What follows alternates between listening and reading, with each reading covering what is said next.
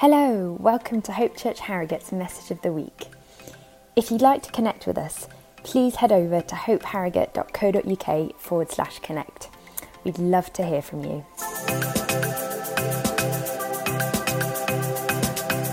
Last week we saw this. Next slide, we saw the four key elements uh, that really make up lament. We saw these in Psalm 13. We said, first thing that you do is you turn to God. The second thing you do is you bring your complaint. Thirdly, you ask boldly. And fourthly, you choose to trust. And over the next uh, couple of months, we're going to have weeks on all four and a couple of other things sprinkled in as well to help us. Uh, it's my uh, belief, observation, opinion that we as charismatic evangelical Christians, generally, generally middle class, can I say that without offending anyone? If you're called Lord or Lady here, then apologies. We're very good at three and four, and we spent a lot of time in the church looking at numbers three and four, asking boldly and choosing to believe no matter what the situation. But we've perhaps been a little bit more reticent, a little bit quieter. It's a little bit new to be talking about bringing our complaint to God. Maybe even that causes you to get a little bit itchy in your seat the very notion that we might bring a complaint to God. And so, uh, for this is sort of this is intro week two. Uh, we're going to focus in again on point one and two, not because they are the most important, but because there's a lacking of emphasis in this area. These aren't the only things we do. We do all four to lament, but perhaps we already know what we're doing with number three and four. It's all right, it's diabetics in the room, it's okay. Just tell us if you need help. we already feel a little bit more comfortable with number three and four. Perhaps we find number one and two a little bit more challenging. And so I want to go over them again today. I want to emphasize them, I want to prepare us to do those things. Uh, and why are we looking at this series called The Practice of Lament? Well, every one of us is one phone call away from being plunged into life altering pain. Some of you have had that phone call. In the last couple of years, we've discovered it's not only phone calls, press conferences can plunge all of us into a whole new world of pain. And so, what are we going to do when we hit those moments in life where we are suddenly confronted with something beyond our control? And as I've already said, lament is a gift from God to us. It helps us in the middle of life to direct our emotion, our pain, our questions, our doubts, our suffering towards God. And in the process of bringing it to Him, we ourselves are brought close to Him. That's why we're looking at lament. And my title for today, there's a slide for it. It says, It's not, sorry, it says, It is okay not to be okay. It is okay not to be okay just not to build your home there. And this is what we're going to spend some time looking at this morning. You see, we live in a world that, from all kinds of angles, often tells us we need to have it together. And the church is perhaps the most guilty of places in the world for kind of forcing people to look like they've got it together. I'm not the only one who's felt that pressure that you must have it together as you walk through the doors of church, that everyone else is sorted and that you're the only one with problems. What's one of the main things that the world around us would say about Christians and churches in our day? That we are hypocrites. There are some other not nice words too that some people would use about the church, but one of the primary complaints about the church is that it's full of hypocrites. They're talking about the person Sitting next to you, of course. Not you. But what they're saying is that person wears a mask. the other side, the other side. They wear a mask, they pretend, and they judge other people for the very things they struggle with. That's what the world thinks we all do as Christians. I know it's not true. I know you're real kind and gracious and merciful people. But it's perhaps because we've not always been as clear that it is okay not to be okay.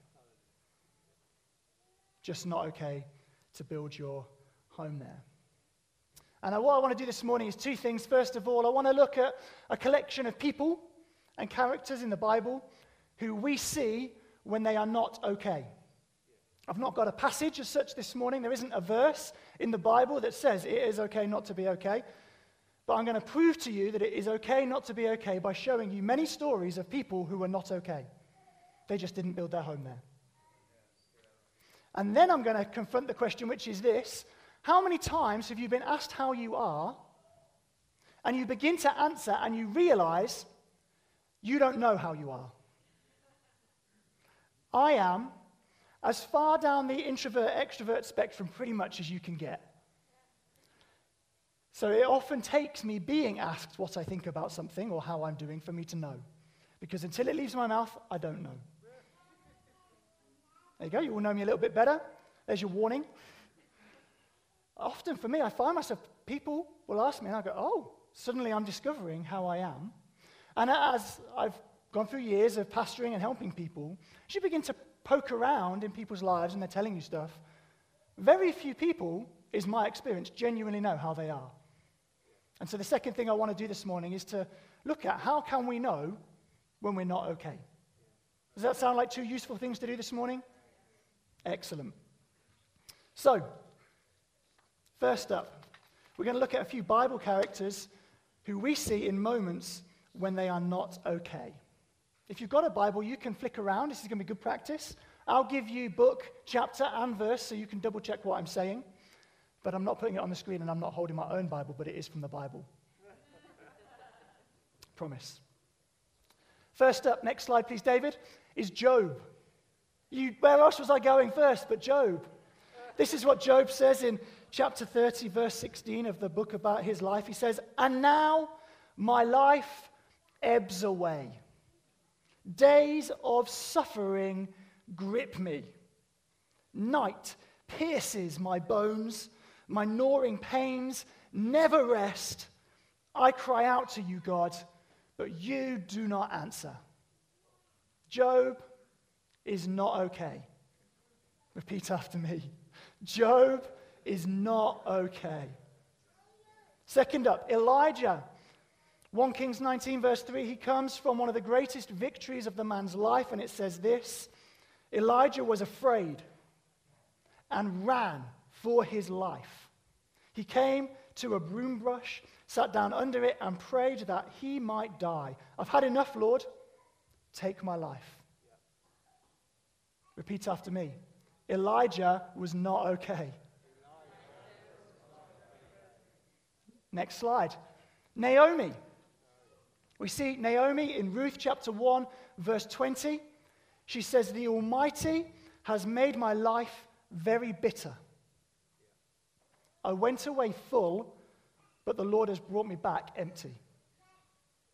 Naomi was not okay. You repeat. Excellent job. Next up, Leah. In chapter 29 of Genesis, we read about Leah. She's married to a man who doesn't love her, but she's the one who keeps having baby boys. There is a great comedy in the story at the same time as tragedy. Says this Genesis 29, verse 32. Leah became pregnant and gave birth to a son. She named him Reuben, for she said, It is because the Lord has seen my misery. Reuben means the Lord sees. Surely my husband will love me now. She conceived again, and when she gave birth to a son, she said, Because the Lord heard that I am not loved, he gave me this one too. And so she named him Simeon, because Simeon means the Lord has heard. She has another son, similar outpouring of pain from this unloved woman. Leah was not okay. Superb. Martha is my next story. You know, we, we like this story, don't we? But what we sometimes miss is that Jesus says to Martha in Luke chapter 10, verse 41 Martha, Martha, you are worried and upset about many things. Because Martha was not okay.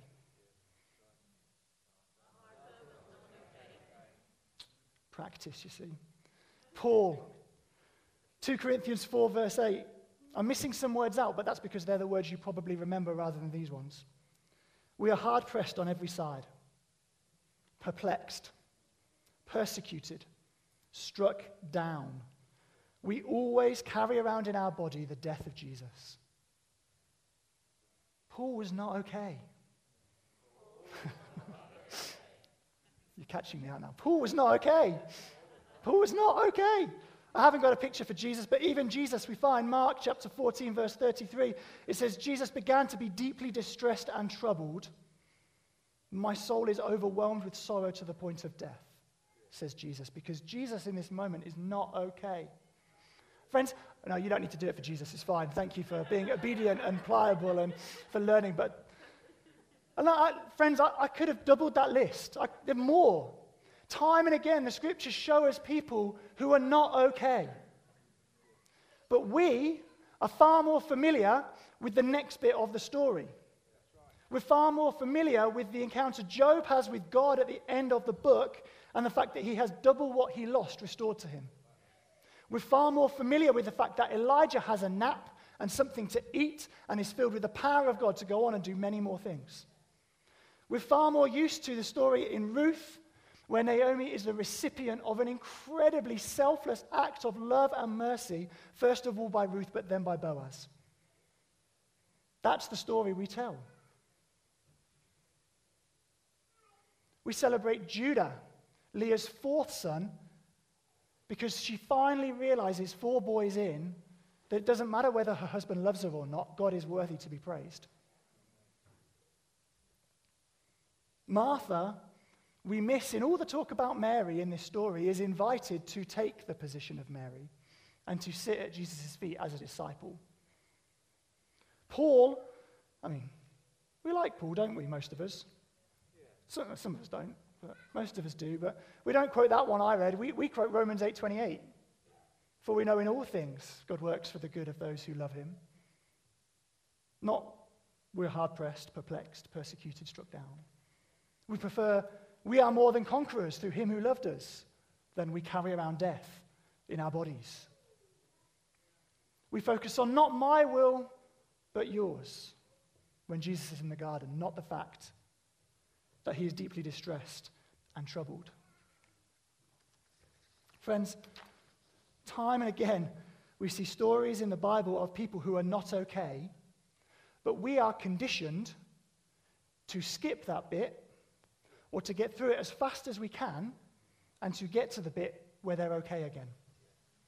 And yet, God, in His wisdom, decided that as He, by the Spirit, inspired people to write this down and to put it into a book for you and I, He left it in. Again and again and again. Stories of people not okay. Stories of the people of God not okay. We come to the Bible so often with a pair of glasses on that distorts our view of what's inside. It's informed by our experience and the time we live in and the place that we live in. And so we see what we want to see. We see a selection of what it tells us because we're wearing these glasses that filter stuff out. And we live in a world, like we saw last week, didn't we, that tells us that pain and suffering in our lives is a distraction and obstacle that we distract ourselves from or we fight. And we invest so much time, energy, and money in our lives insulating ourselves from suffering. That is it any surprise when we come and we start reading the scriptures, we don't want to read the bit about suffering? Because we're so invested in not suffering. We're so invested in being okay that we don't see all the people who are not okay, both in the Bible and next to you, next to me. We have this distorting lens. But when we read the Bible, tomorrow morning, when you pick up the scriptures tomorrow morning and you read them, there is a very good chance you're going to come across someone who is not okay. I mean, I'm not doing Bible in a year this year, but if you are, you're like in the middle of Genesis, like they're all not okay. I could hear the amen sort of ripple around. I was like, ah, I know where we are in the year. When we read the Bible, we're going to find them, and we've got a choice now because I've pointed it out. You can see the people who are not okay, or you can continue to skip it or miss it. I would encourage you, when you see it, linger. Read it again. Hear what God might be wanting to tell you through the fact that He has so chosen to leave it in there for you to read tomorrow. It's okay for the people of God not to be okay. Breathe out with me. It's okay for the people of God to not be okay. God's eye is not ranging across the world looking for superheroes.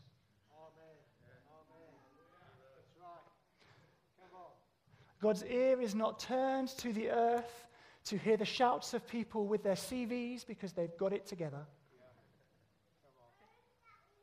God is not looking for people who can do it. God is not looking for people who have made it. God is not employing workers. There's no interview process. He's a father who's seeking his lost children.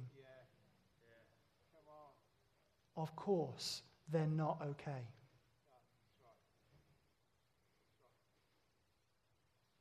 Like, we have a problem when we're always okay.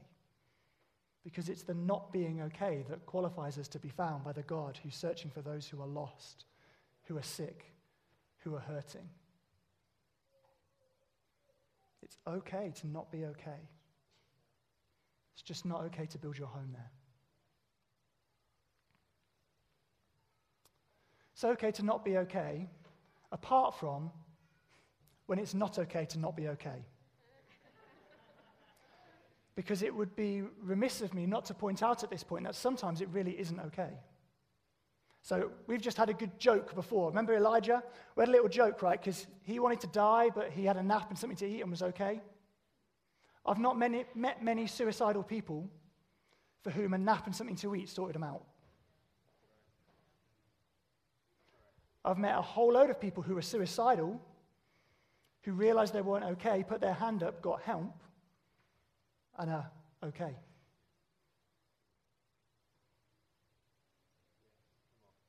If not being okay is stopping you being able to live your life, if not being okay is causing you to want your life to end, it's not okay. And we have to go, I'm not okay, and ask for help. And you can come to me or someone else in the church. We would love to pray for you. We even take you through the scriptures and perhaps help with your thinking and of God and of life. But I, I'm not talking about that. I'm talking about going to the people who have spent decades of their lives studying how to help people who are in those situations because by God's grace, we live in 2022.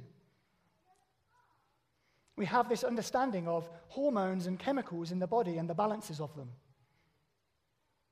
And we have these drugs that we can give to people that level it out. And so, what you couldn't do to get out of your not being okay, you might be able to do. Antidepressants are a gift of God. Try this side. Antidepressants are a gift of God.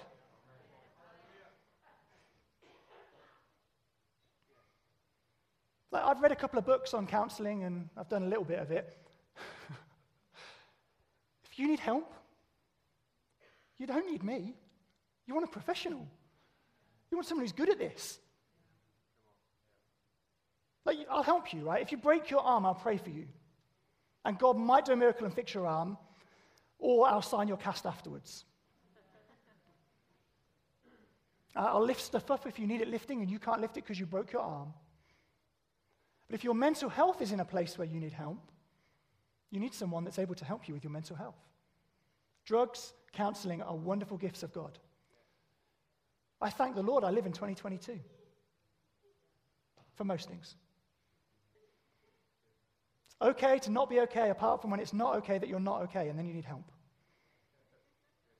It's good for the people of God to go to doctors for help.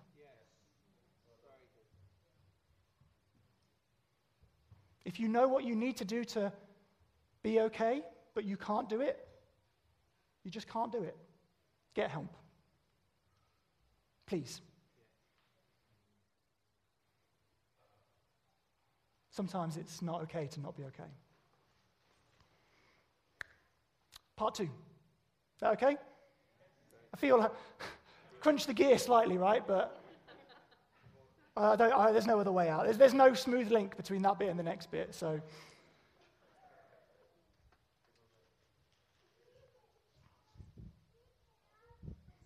If I asked, How are you? What would you say? Just in your head, think about it. You could talk to the person next to you if you like. What would you say right now? How are you?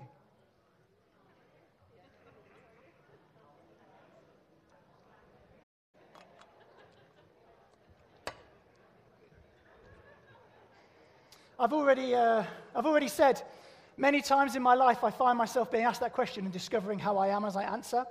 If you've been in the church a little while, you've probably heard me say before that's part of how I would identify the pastoral gift. Some people, they look you in the eye and they ask how you are, and suddenly your deepest, darkest stuff starts coming out of your mouth. That's what pastors do. I don't really know. There's numerous people in this church who have the power. Right? They're, they're just gifted in that way, and God bless them. Sometimes they're good and useful, sometimes you run. Just don't want to be asked how I am because I don't really know and I don't know what will come out my mouth. And I want to suggest to us that very often we don't know how we are because we've spent so much energy distracting ourselves or fighting the sadness, sorrow, or pain that's going on in our lives that we haven't actually stopped to see what it is.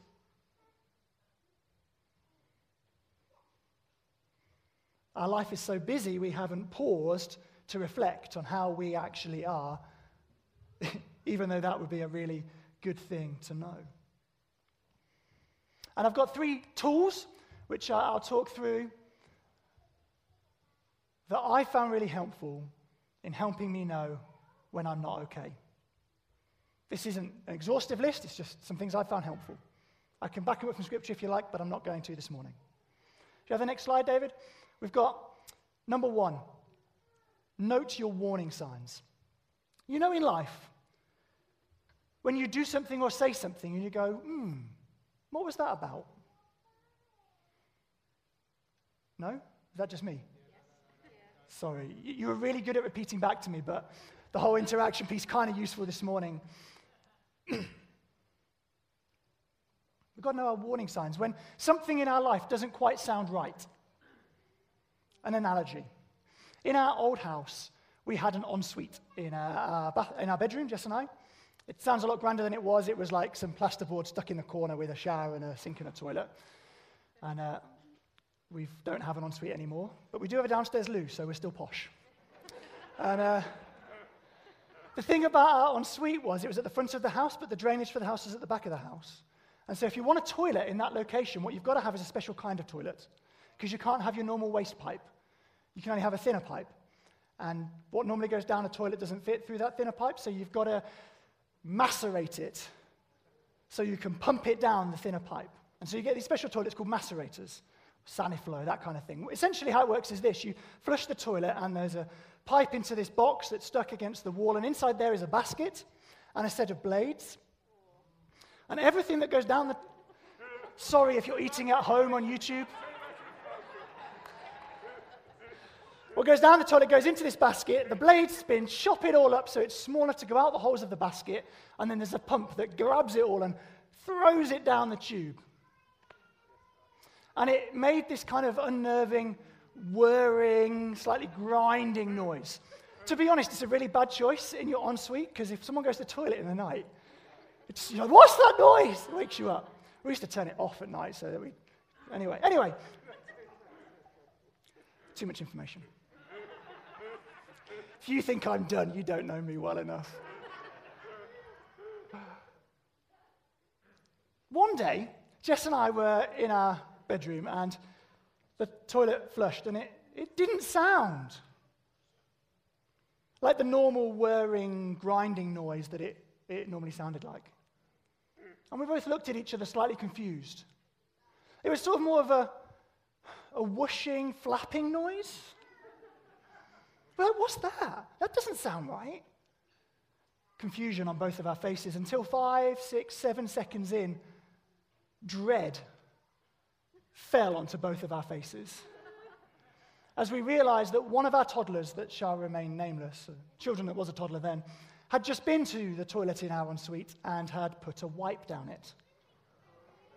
If you don't have a toilet like that, you've never come across them, let me tell you, you don't put wipes down them.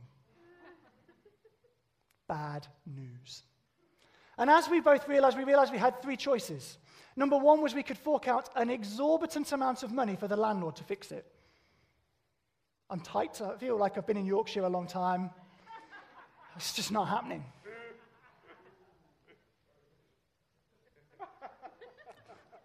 I'm offending everyone today.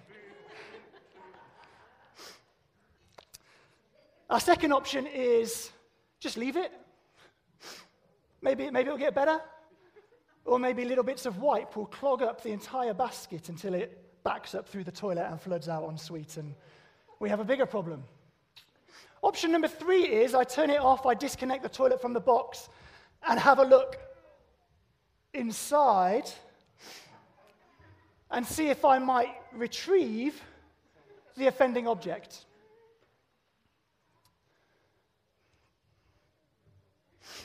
Because it doesn't sound right. It's a warning sign. Something's broken. I need to look into it. Only it's not this high, it's on the floor. And as I've already told you, it was a tiny little ensuite, and so it really meant curling up in the fetal position so that I could get my eyes in the line to see.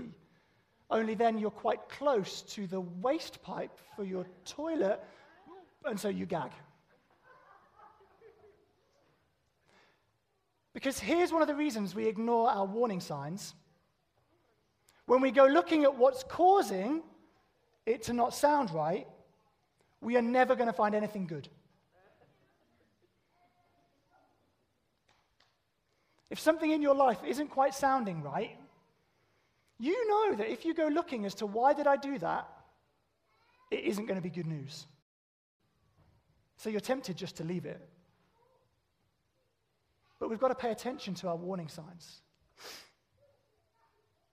We've got to pay attention to our warning signs. What warning signs might there be? Maybe you get irritable and explode at people for something that just doesn't match. Your response does not match what they did. That's a warning sign. Something else is going on. Maybe you are extremely tempted to open a bottle of wine at five o'clock in the afternoon. And I'm not talking about people with actual alcohol problems. I'm talking about people for whom alcohol is a leisurely thing. But right now, it's become something serious. Maybe it's you open the chocolate bar to have a piece, but you end up eating the whole bar and another one. Maybe it's you've been scrolling through social media for three hours. Maybe it's you can't get to sleep. Maybe it's you can't get out of bed. Maybe it's you're super tired. Maybe it's you're overworking. There are all kinds of warning signs in life. What are yours? Do you know them?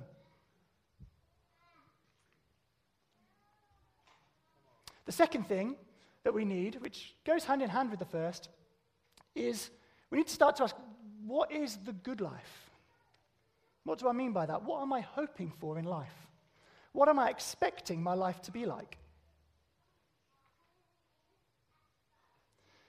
Because often when we start to peer down the tube to see what's causing the funny noise, we discover that what's in there should never have been there at all.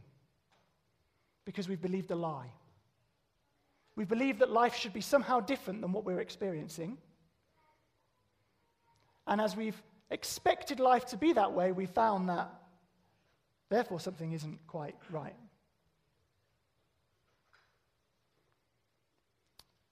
The third thing, and I'm messing up my order of slides probably, apologies. If you could find the one that says number three as well, that'd be great. The third thing that we need is people in our lives that we can both ask and be asked, How are you? Because number one, that means you know you're going to be asked, so you should probably know. And number two, if you don't know, it's really helpful because then you find out. And it's a two way thing. Let me give you an example from my own life in the last two years of how these have played together. At some point, I don't really remember when it was, in the last two years that have felt like 30 years and a couple of weeks all I don't know how it works. Like time has bent, hasn't it, in the last two years? Somewhere in there, I got a letter through the post from Pete, who knows I'm telling this story. It's helpful. It was a bank form. And uh, I had to sign it as well, dual signature, because stops us ripping off the church. Both have to sign it. I have no idea what it was about, but I did at the time, because we do look after the church's money really well. And uh, he put it through, and I needed to read it and sign it as well as he had done, and then put it into the envelope that he'd kindly provided and post it off to the bank. And I read it all through, and it was all correct. And then at the bottom, Pete had signed it, Pete Marfleet. He'd printed his name, Pete Marfleet. He'd written the date, whatever the date was. And then he'd written his position, because you have to write your position on there, and he'd written pastor. Now, it's worth you knowing that I don't think we've got job titles, have we? But if we did have job titles, Pete's would probably be pastor. He's not lying on the form. He's written what his job is on the form. But on that day, I read it, and something inside me growled. Ugh. And so I signed it, Adam Price, printed, Adam Price, put the date on whenever it was, and then it said position, I put senior pastor.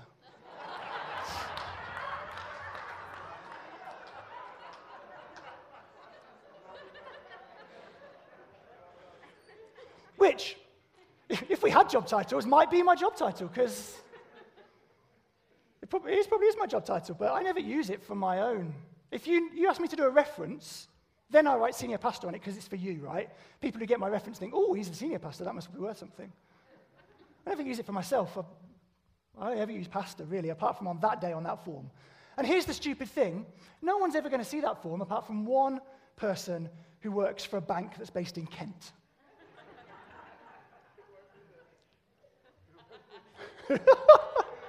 I'm sure the bank look after our money too. Doesn't matter. Yet something in me got disgruntled and made me make a noise as I wrote senior pastor that it shouldn't have made. So I folded it up, put it in the envelope, walked out, put it in the letterbox, and walked back to my house. I went upstairs to my study and I sat down and I went, Why am I such an idiot? What was that about? Because my warning sign had kicked in. I'd grabbed at power. there was no power writing, writing senior pastor on a form that no one's going to see, but that's what I'd done, right? That's what I'd done. I'd gone, no, no, no, I'm bigger. I'm better. I mean, I, you know, I'd squared up to a piece of paper. I'm in charge here. And I had to go, why? Why did I do that? I'm down in the fetal position, looking into a tube that's coated in poo, going, What's in there that shouldn't be? And you don't just look, right? You have to get your arm in. It's like those steady hand games. Just like when the metal bit touches the metal, it goes bzzz. Apart from when your arm touches the edge, you gag and you have to reach in and get it out. And so I'm going, well, why? Why did I do that? Why am I such an idiot? Well, and I go, well, clearly I'm cross with Pete. But that's not enough. That didn't tell me anything. Why am I cross with Pete? Just keep asking why, and you get to some real horrible stuff down the pipe. And I realized as I was thinking it through, I was like, do you know what? I'm, I'm crossing him because he's just been grating on me. And do you, know, do you want to know how Pete had been grating on me? I'm telling you, only Pete looks good in this story. I look like an absolute idiot. Can't tell stories where other people look like idiots. He'd been really grating on me because he was full of faith. And he, he was hearing, he was hearing from God. only had vision and hope. It's the middle of lockdown. And I was like crawling through each day, going, ah, I can't make it. You there, God? And Pete's like, Yeah, God spoke to me about all sorts. I'm going, I don't even know if God's there. Don't really want to get out of bed this morning. I ate six chocolate bars yesterday. I was cross because he was doing better than me. What do we call that? Envy. I was deeply envious in my heart of my friend and of my teammate. Deeply envious, so envious that I squared up to a piece of paper and wrote senior pastor on it.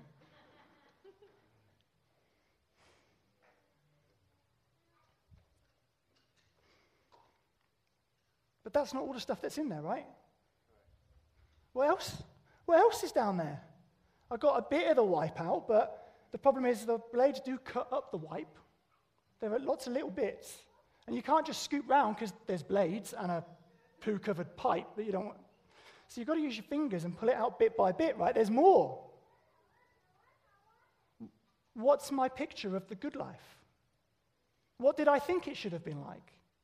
And I realized what I thought it should be like is that because I am the senior pastor,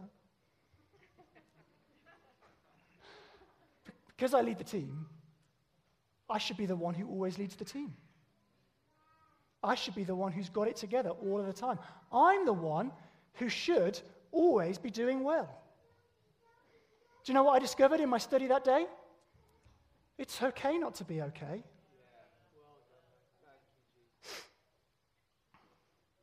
God ain't looking for heroes, even in pastors.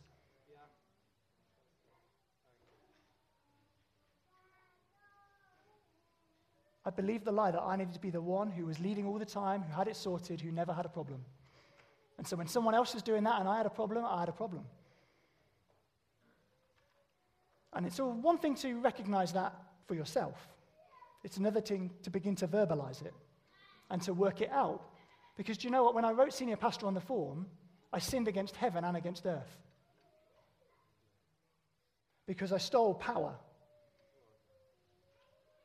so I have to say, God, I'm so sorry. What an awful thing I did. Friends, I was cut to the heart. But I hadn't just sinned against God, I'd sinned against Pete in my heart because I was angry with him. And so a couple of weeks later, we were out for a walk, and he loves me. And so he looked me dead in the eye and he said, How are you, Adam? And I said, Pete, let me tell you a funny story. you know that bank form you sent me? Well, it really bugged me that you wrote pastor on it, so I wrote senior pastor on it and sent it off. Because I was jealous. I was envious of how well you're doing. I'm just really struggling. I just can't keep up. I'm crawling through muck, and you're flying. And Peter's a really good man. He went, It's all right, mate. It's okay. You're doing a great job. And we processed some more about how I might have found myself in that pit and what I've already told you about myself, I'm all the way down here on the extrovert spectrum.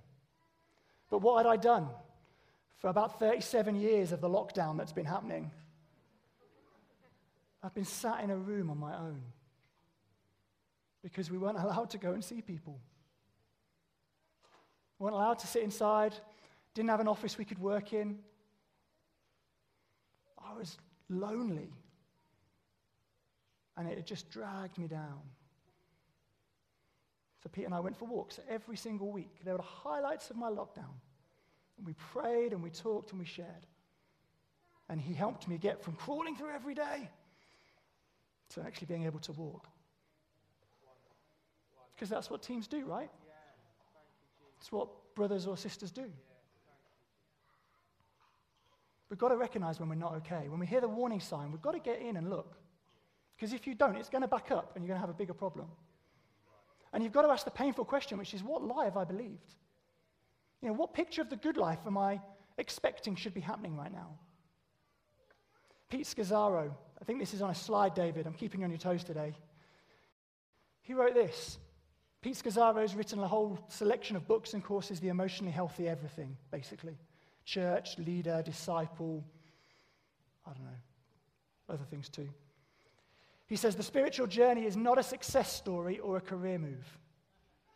It is rather a series of humiliations of the false self. You know what? On that day, as I looked down the pipe at what was going on in my heart, I was humiliated. Right? It's so horrible when you see yourself thinking such things. You go, What an idiot am I? You're like, oh. You feel embarrassed. You feel ashamed. You ever been there? Yeah. You look at why you did something, you go, What? Oh. It's humiliating. But whoever told us that the spiritual walk was a walk of comfort and ease? Jesus didn't. In this life, you will have troubles. If they've rejected me, they'll reject you, he said. The world around us tells us that life will be comfortable without any troubles. I believed a false picture. And in that moment, as I realize it, I've got the choice. I can say, no, no, that is my false self. It isn't who I really am. And I can allow it to be stripped off and nailed to the cross with Jesus. Or I can go, no, no, no, that is who I am. I want to protect it. I'm the senior pastor. Friends, we have a choice. Every time we hear the warning noise, every time we look through the pipe, will we go, okay, God, I'll, I'm following Jesus, and the good life is to look more like Jesus. That's my goal. And that doesn't look anything like Jesus, so it can go to the cross with him. And I can be made new. I can be restored, redeemed, rescued. Friends, we have a choice when we begin to ask how we are. Because I know we're British and I know the bog standard answer is fine. But I also know that most of the time, if someone who truly loves us sits us down, looks us in the eyes, and says, How are you really? There's some stuff that we can talk about. And if the road following Jesus to become more like Jesus is the good life, whatever it may hold, which, friends, I truly believe it is, then we've got to be prepared for part of our false self to get crucified on a regular basis. And it hurts taking off the mask. It hurts bearing your soul. It isn't very nice putting your hand through the pipe. Makes you gag. You want to wash afterwards. But it's part of the process to become more like Jesus. The good life following Jesus is to become more like him. What did you think the good life was? To have enough money? To get promoted? To not face difficult decisions where you seem like you're going to lose in both directions? We've got to pay attention to the warning signs. We've got to ask ourselves, what is the good life? And we've got to put ourselves around people who love us and who will ask us, how are you really?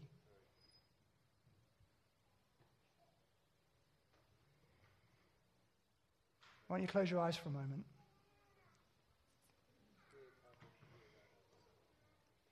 I said before that God's eyes look around the world looking for his kids who are lost to come home. He's a father, a dad who loves us. His eye is upon you and it's full of love for you, and he's asking you this morning, How are you? How are you really? And you know what? Life might be good, but I bet there's some pain. Maybe you've been distracted from it, maybe you've been fighting it. I just want to invite you. Why don't you vocalize it to the Father who loves you this morning? You don't need to tell anyone else right now, just you and God. How are you? Are you sad somewhere in your life? Are you hurting? Are you confused? Are you lost? Are you afraid? Are you bitter? Have you been grabbing at power? Are you squaring up to bits of paper? Are you grabbing at sex? at money? Are you putting masks on? Just be honest with Him.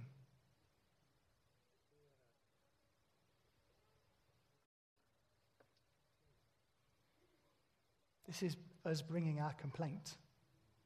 God, it shouldn't be like this. It shouldn't sound like that. My life, it shouldn't sound like that. Something's got in there that shouldn't be there. Then we're asking boldly, and we're choosing to trust in the midst of our sorrow, the midst of our sin, the midst of our suffering, the midst of our pain.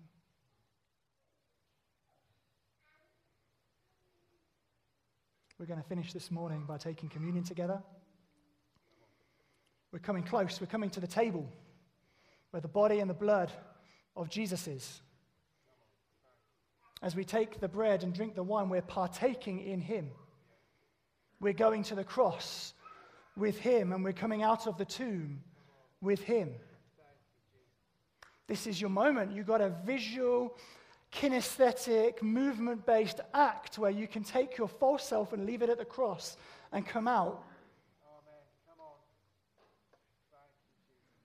And we're going to put a video on, a music video. We're not going to have the band up, not going to sing along. It is an amazing song. I hope we learn it in this series.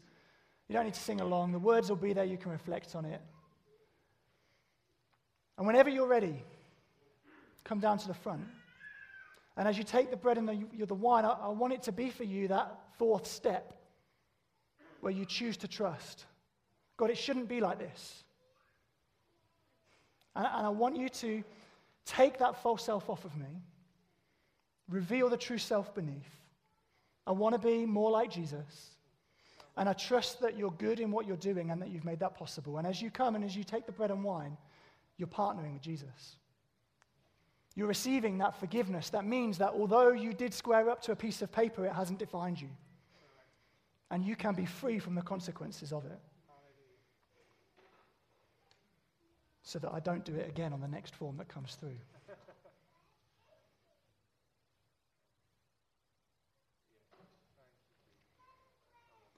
This table here on your left is gluten free bread.